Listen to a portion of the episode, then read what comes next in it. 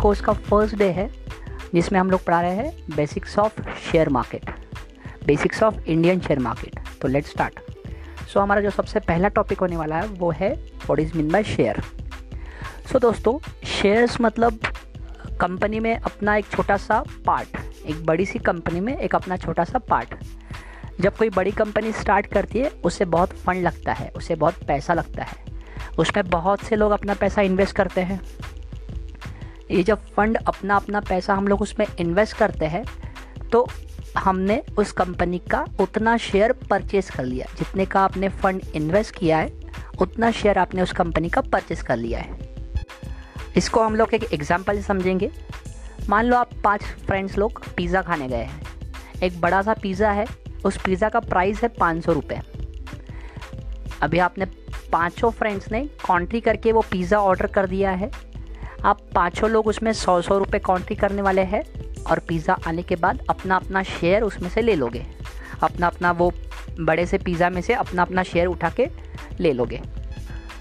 तो बस इसी कंसेप्ट को कंपनी में लाइए।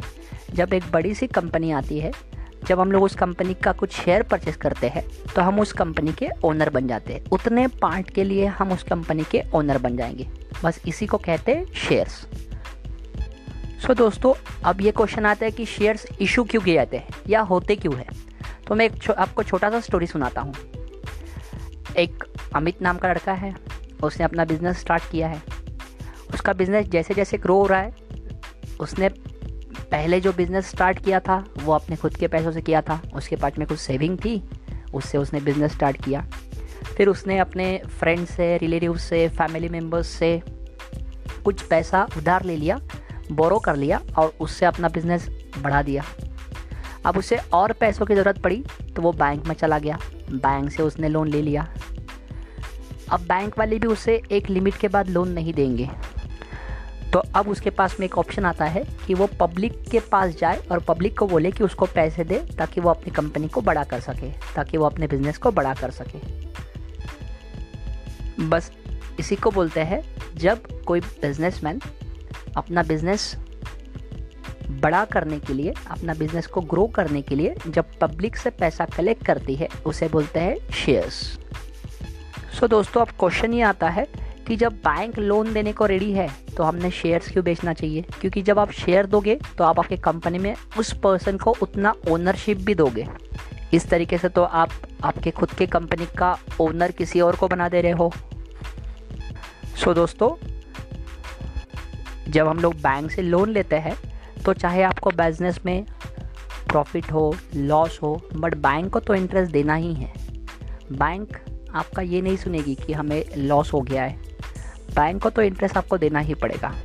बट शेयर्स में एक अच्छा है कि जब शेयर होल्डर को तभी प्रॉफिट मिलेगा या तभी डिविडेंड मिलेगा, जब आपको प्रॉफिट होगा। क्योंकि शेयर होल्डर्स अब आपके साथ आपके कंपनी के ओनर बन गए हैं। जिसने जितना शेयर परचेस किया है, वो उस पार्ट के लिए वो भी ओनर बन जाता है।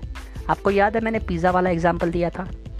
अगर आपके साथ आपके चार दोस्तों ने भी पिज़्ज़ा के लिए पैसे दिए हैं कॉन्ट्री किया है तो वो आप पाँचों मिल के उस पिज़्ज़ा को खाने वाले हो। मतलब आपके साथ उस पिज़्ज़ा की ओनरशिप और चार लोगों में डिस्ट्रीब्यूट हो गई है।